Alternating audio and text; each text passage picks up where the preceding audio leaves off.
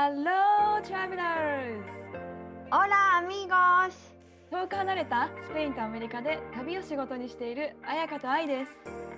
世界って広い私たちの当たり前って当たり前じゃない異文化、海外生活、国際結婚、ローカル旅。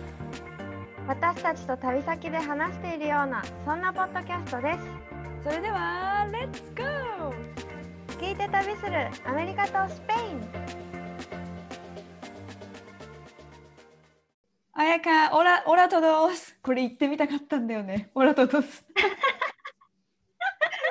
ホラトドスあれなんか発音違くない？イントネーションか。えでも私も別にネイティブじゃないからオラトドス。ホラトドス知り合いがさ、てか友達がメキシコで日本語教師やってて、もう 10, もう10年になるのかな？それぐらい。そうで YouTube もやってるんだけど、スペイン語でいつもあのオラトドスっていう YouTube をやっててさ、本当いつも行ってみたいなって思ってたんです。あでもねわかる私のさスペイン人の友達も英語をスペイン人に英語を教えてて、うん一番最初いつも「オラトドス」って始まるわけね。うんで英語で喋っていくんだけどなんかすごいどっちも喋れてなんかかっこいいなっていつも思っていや、あやかもじゃん。あやかもだよ。そんなことない。笑い始めちゃった。うんでも言語はね、世界を広げるから、本当に。そうよ言語は世界を広げるからなんか一昨日もうないとさその話して話せるだけでドアが何個もできた。うん。なんだろうどの国にも行けるドアができたよねって言って英語は世界語だよねっていう話ですごい盛り上がったもん。まあしみじみね、盛り上がるんで、それはでも。え、なんかそう思うといいよね、やっぱり。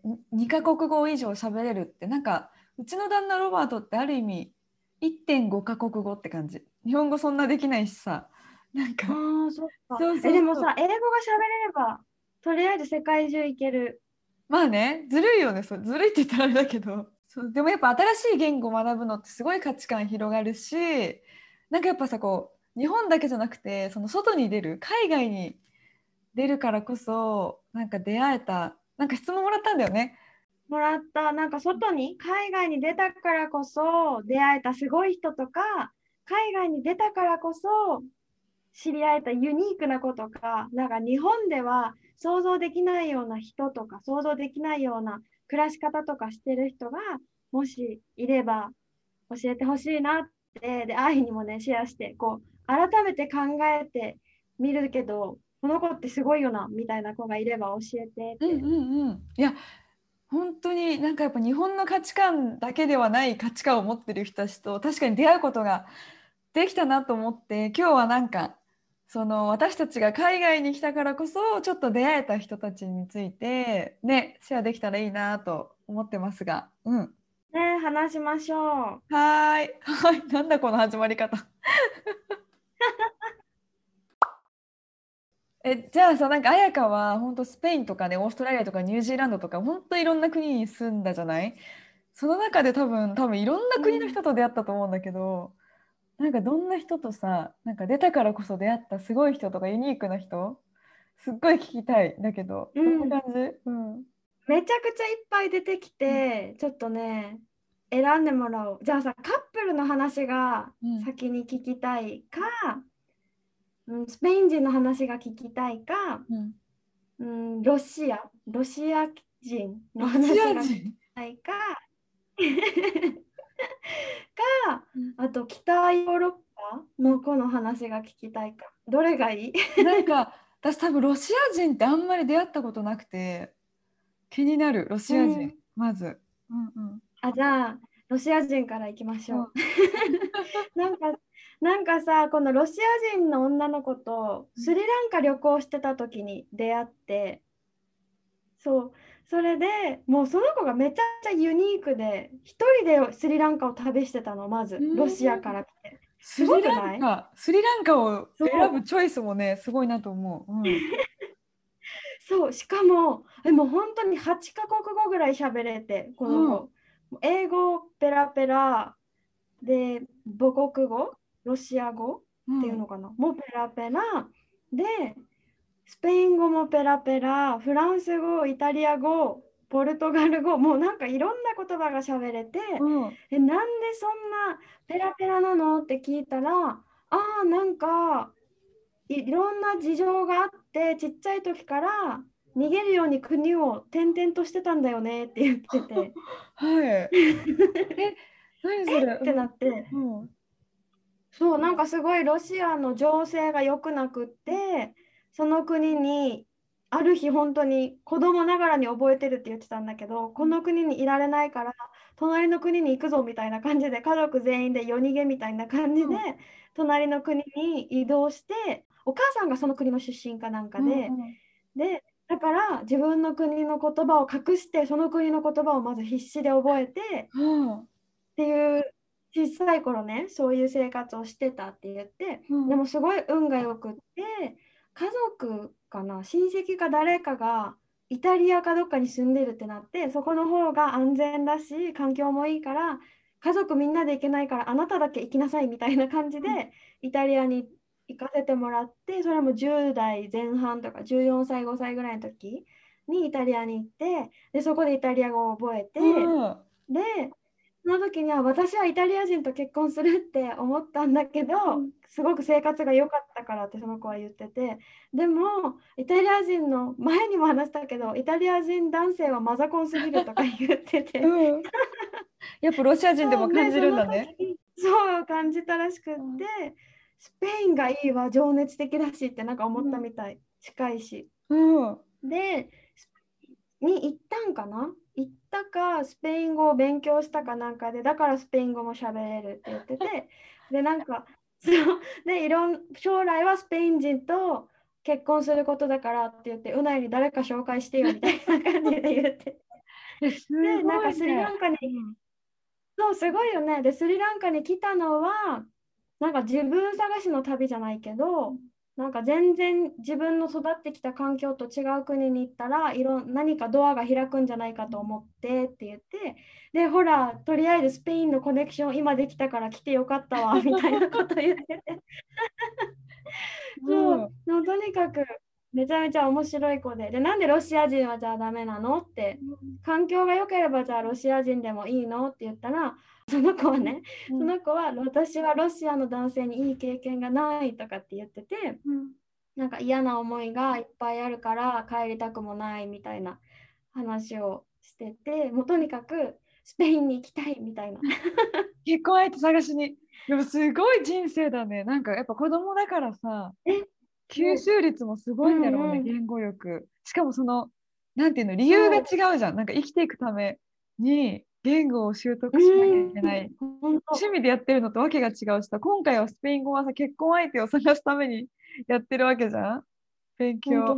と思ったらやっぱ吸収率も違うしさ、行動力もすごいだろうね。こう誰か紹介してよとか言って、本当にすぐに会いに行ったりしそう。うん。うん、なんかスリランカで本当2日間だけ一緒に過ごしたんだけど、このナショナルパークとかでも動物に臆することなくどんどん進んでいくんだよね。なんか私近くで見たいみたいな感じでカメラ持ってどんどん行くからガイドさんとかもいやこれ以上近づくと危ないからとかって 言われるぐらい私行きたいみたいな。で近くのうんなんか男の子、一人で旅行してる男の子にあなたちょっと私を守りなさいみたいな。守って 強め女子。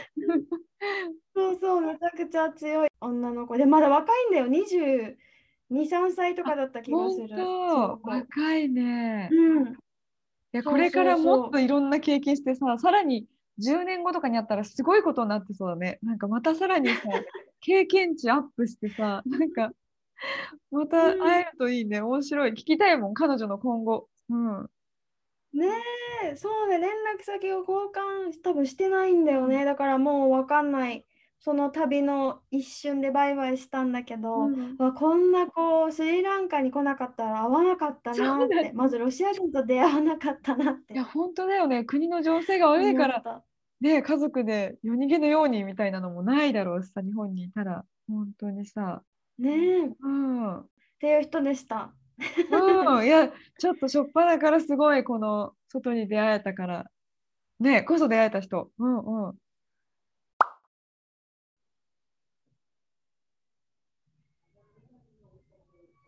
え、愛はどんな面白い人と出会った？なんか私カテゴリー国別っていうよりかなんか身近な人？自分の友達とかでユニークだなって思う人とか、まあ、ちょっと旅中に出会ったすごい人とかってわけなんだけどなんか、うん。あの旅中で行くとあの多分前に一番私の中で出会って衝撃的だったのは多分前のだいぶ前のエピソードで話した一人でニューヨーク旅に行った時にあのたまたま出会った日本人の建築家の方がいてそうたまたま私がステイしたあの日本人のお宅のお友達があの建築家の方で、ね、覚えてる？この人のこと。めっちゃ覚えてるし、すごいすぐうないに話したもん、こあの話。建築家だもんね。だってね、うないもね。うん、そうだ。そそう。う、なんかな。うん。NASA と共同して火星の月じゃない火星の月じゃない火星の家のデザインを共同でしてるって言ってたその日本人の建築家の人と一緒に飲んだんだけどそれはなんかうん。決して出会えなかった人だと思う。うん、ニューヨークに行かなければ、カリフォルニアでも分かんないけどなんかやっぱすごいその街ってチャレンジしてる日本人も多いしそう思うとね、うん、その人が結構私の中で衝撃的だったかな。うん、ほんとさ、愛がさ、出会った人、ニューヨークだっけ？ニューヨークで出会った日本人、うん、いや、これさ、本当にこんな奇跡のような出会いはないから、絶対につなぎ止めておくべき。多分もうつながってないけど、でも前も言った、なんか名刺なんだっけもらったんだよね。あ、名刺ある、うん。絶対連絡した方がいい。いつか火星の家にお邪魔させてほしいですってね、ちょっと連絡してみよう。絶対覚えてないと思うけど、うん。え、でも一発目で火星の家の話をするのはちょっとなんかやばい、怪しすぎるけど、え、もう、オビエスだよね。なんか元気ですか？みたいな、覚えてますか？からちょっとキャッチボールを、会話のキャッチボールをして、そういえば火星のプロジェクトどうなりました？って言って。そういえばじゃないよね。元からそれが狙いみたいな。大事にした方がいいで、うないも言ってた。自分だったらどんだけ時が空いても送るわって言あ、ってた。本当。多分その時うんも訳が分かんなすぎて、火星 ?NASA? 家？は？みたいな。なんかもうさそんな感じでねニューヨークの旅を終えちゃったけどでもやっぱ自分から連絡するって大事ねつながりとかアクションうん。なんか下心の話で言うともう一個あってあの下心って言っちゃいけない、あのそのロードトリップのツアーで私たちがツアーの仕事をしてる時にそう毎回ラスベガスに行ってたんだよね。なんかラスベガスってあのカジノがあるところアメリカですごいこうカジノとかウォーターショーとかもうギラギラした世界ででその無料のウォーターショーがやってるんだけどホテルの目の前で超大きい豪華な。でいつも私ウォーターショーってうん、何噴水ってこと？あそうそう噴水ショー噴水ショー。うんうんうん。すごい混むからいつも私が場所取りをみんなのあのためにしてたのね。ロバートにツアー任せて、じゃあ先に私場所取りに行ってるねって言って。待って待って、噴水がそんなに大人気なの？あ大人気。噴水ですもん巨大だよ。噴水じゃないもう本当ウォーターショーっていう感じもう。本当に高い。水もえビル何回分ぐらいなんだろう？もう2 3 0回分ぐらいガーって上がっ て。これはすごい。もうショーなんだよね。で、うんその場所をねいつも真ん中で陣取るためにあの場所取りをするんだけどうん。で場所取りして待ってる間って結構、まあ、15分30分待つこともあってそしたらさ、急に隣にいたおじさんが「なんか日本人かい?」みたいな。あの多分アメリカ人なんだけど「僕もよく日本に行くんだよね」みたいな「日本の友達もたくさんいるんだよね」みたいなことを話し始めて。で私も「あ日本人です」でで僕の友達日本人の友達は日本に競馬場を所有してるんだみたいなことを話し出して。うん。なんか多分すごい日本で一番大きい競馬場の名前を言ってきたんだけどなんだろう。なんか有馬記念とかそんなんある？わかんないなんかそれ所有っていうか多分そこのオーナーみたいな話をしてて。私なんか競馬なんて一切見ないしでもその名前は私も知ってて。うん。で僕もサンフランシスコに競馬場持ってるんだよみたいな話をし始めたのね。ーすごいよね、あなんだこのお金持ちはみたいな。またなんか出たみたいになって。うんうん。で桁が違う。うん。桁が違う。でそのウォーターショーをやってるホテルがホテルベラジオって言ってもうラスベガスの、まあ、ど真ん中にある超有名なホテルでうん。でなんだろういろんなドラマとかにも使われてるし結構高級ホテル。うん。なんか財布とか取り出してきてなんか僕はいつでもここに泊まれるしこのここのレストランのの料理もいつでも食べれるんだみたいな。であそこのレストランも僕はいつでも泊まれるしいつでも料理も食べられるんだってなんかいろんなチケットを見始めたの。でまたなんか下心えこれ1枚くれる流れ？みたいな。わかんないけど。うん。なんかそんなスペシャルな多分なんで会員さんかわかんない。もう VIP 対応の方で。でうん。ここまで見せてきて日本人で私も。で日本人とのなんか女の子の写真とかもさなんていうんだろう。馬の写真見せるところの間に入ってたりするんだけど。うん。もうなんかまあプレイボーイのおじいさんって感じで。うんで結局なんかあのー下心私も下心じゃないな。なんかえこのこの無料カード1枚もらえるんかなって 思い始めるじゃん。そんな見せてきたら。うん思うし、なんかその人からしたら1枚なんてさ、大したことないでしょ、絶本対。当に。で結局その自慢話で終わったってだけなんだけど。もらえなかったんだ。そうもらえなかったでも多分この後一杯どうみたいな言われたけど、いや私はここの場所を陣取らないといけないんでみたいな。うん。誘えばよかったのに一緒にどうですかって。ツアーに。噴水一緒に見ませんか飲みませんかってね。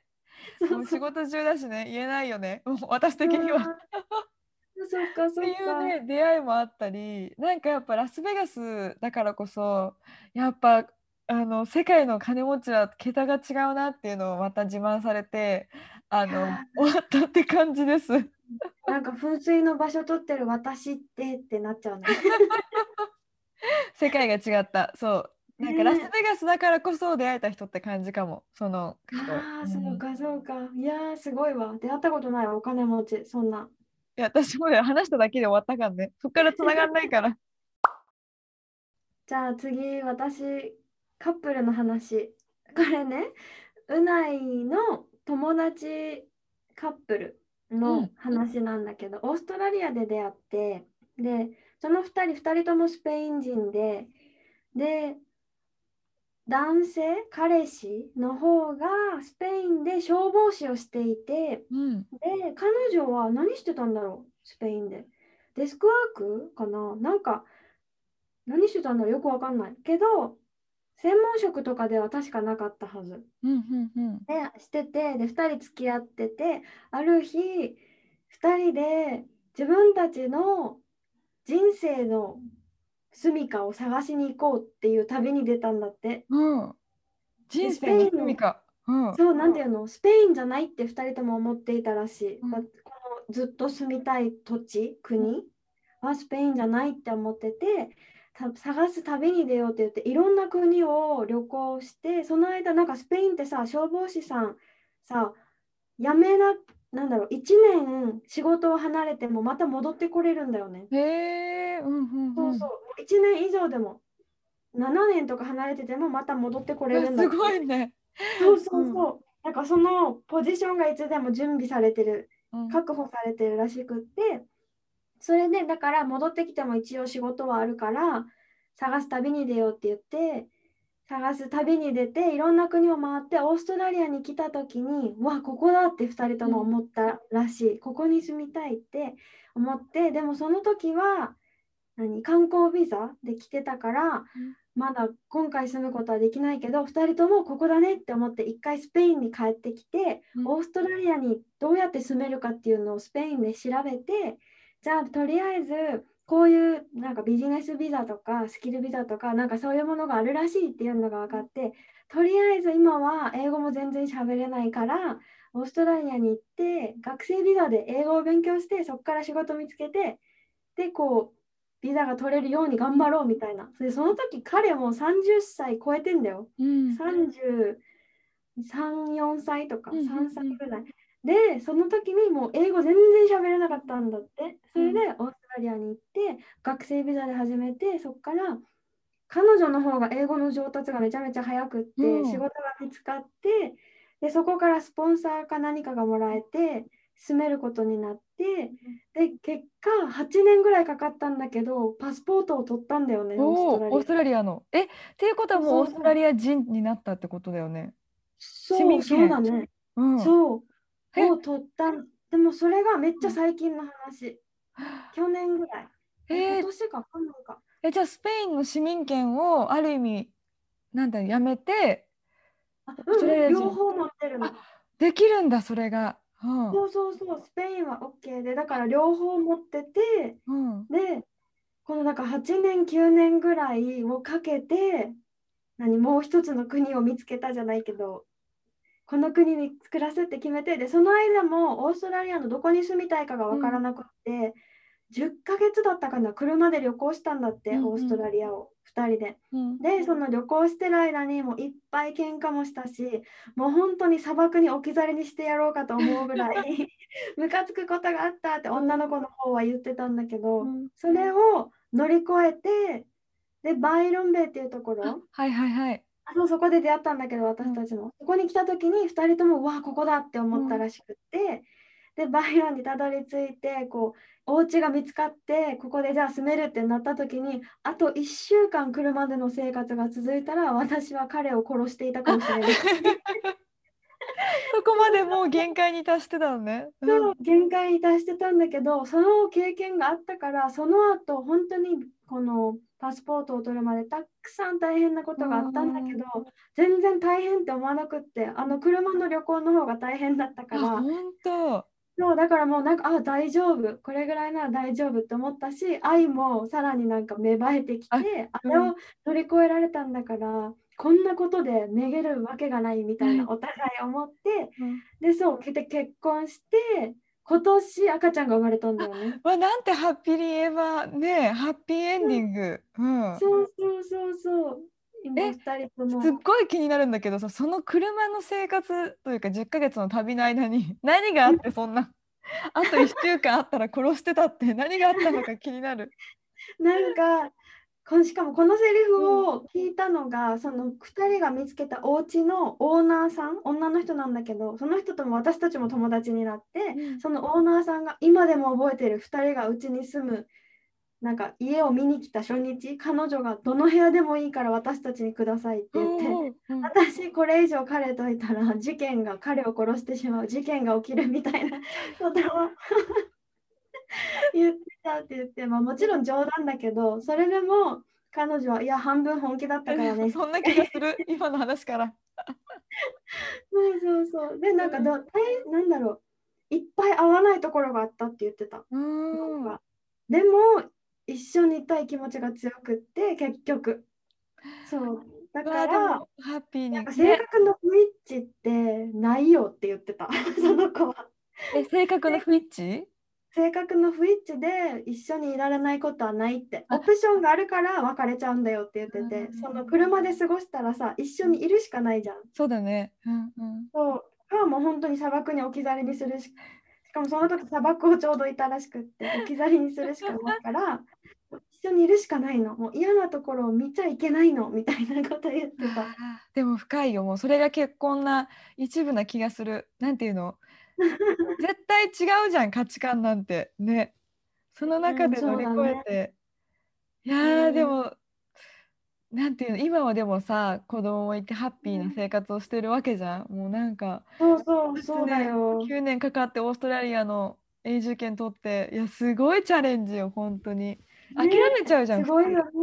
それくらいのうんなんか長い月、周りにそう周りにすごい諦めなさいって言われうん。諦めなさいっていうかもうあんた年なんだから消防の仕事もこれ以上離れるときつくなるからもう帰ってきなさいってすごい言われてたらしいんだけどでもなんか消防の仕事はいつでもできるみたいな。うん。自分がポジションはあるんだから自分が頑張るしかないけど、ん。ここにいられるのはこのビザが終わってその次のビザがなかったらもういられないんだからそれまではトライしたいみたいな感じうん。で最終的に取れたから、わあなんか諦めないって大事って思うよね。本当だね。そこでさ周りの声を聞いて戻る選択もあるけども自分はこれがしたいっていうのがもうぶれないからさそれで突き詰めるの大事だね、すごいすごい学ぶわそれ。本当に。学ぶし インスピレーション受ける。諦めないで。しかもいくつになってもだって33歳でさオーストラリアに最初行ったわけじゃん。うんでうん8年って言ったらもう40歳超えた時にってそうそうことだよね。そうだよ。いやうん人生まだまだだよね。すごい思うわ、本当に。うちらなんてもうベイビーちゃんえ、そう、よ。しかも、え、そうだよ。しかもさ、今年か、去年からか、40歳になってからかな、うんぐらいから、まあ、オーストラリアで消防士になったの、として働いてるの。わあ、すごいね。結局同じね。なんかもちろん同じ資格は使えない、うん使えないから、もう一回勉強し直してうん、試験受けて、体力テストとかして、みたいなう。んで、ごめん笑っちゃ 笑っちゃダメだね。いいところ、なんかさい。なんか消防士つながりじゃないけど、私のあの義理の弟、ロバートの弟も、ロバートの弟も？そうロバートの弟もあの消防士の学校に行ってたんだよね。はい、ちょっとね、あの めちゃめちゃもうなんだ外に出たからこそ出会ったユニークな人の話がありすぎて、ちょっとね、一回長くなっちゃうから止めましょうか。そう、止めましょう。だってまださ、紹介したい人いるでしょ？そうね。なので、あの皆さんちょっとね来週もちょっとさらになんかいやそっかそんな考え方あったとかそんな価値観あるよなって思う人たちをちょっと紹介したいなと思うので、ううんん、本当なんかちょっとまた新しいドアが開くような私が考え方狭めてたんだなって気づけるような出会いだよね。うん、なのでなんかちょっと皆さんの中でもこんな人と出会ったとかいろいろリクエストがあったらご連絡ください。はい、はい、お願いします。お待ちしてます。で感想や、えーリクエストは、えーメールアドレスかまたはインスタの DM にご連絡ください。あやかが旅熱で私愛がサンディエイゴです。では来週続きお話ししますので皆さんよろしくお願いします。また来週、アディオーありがとう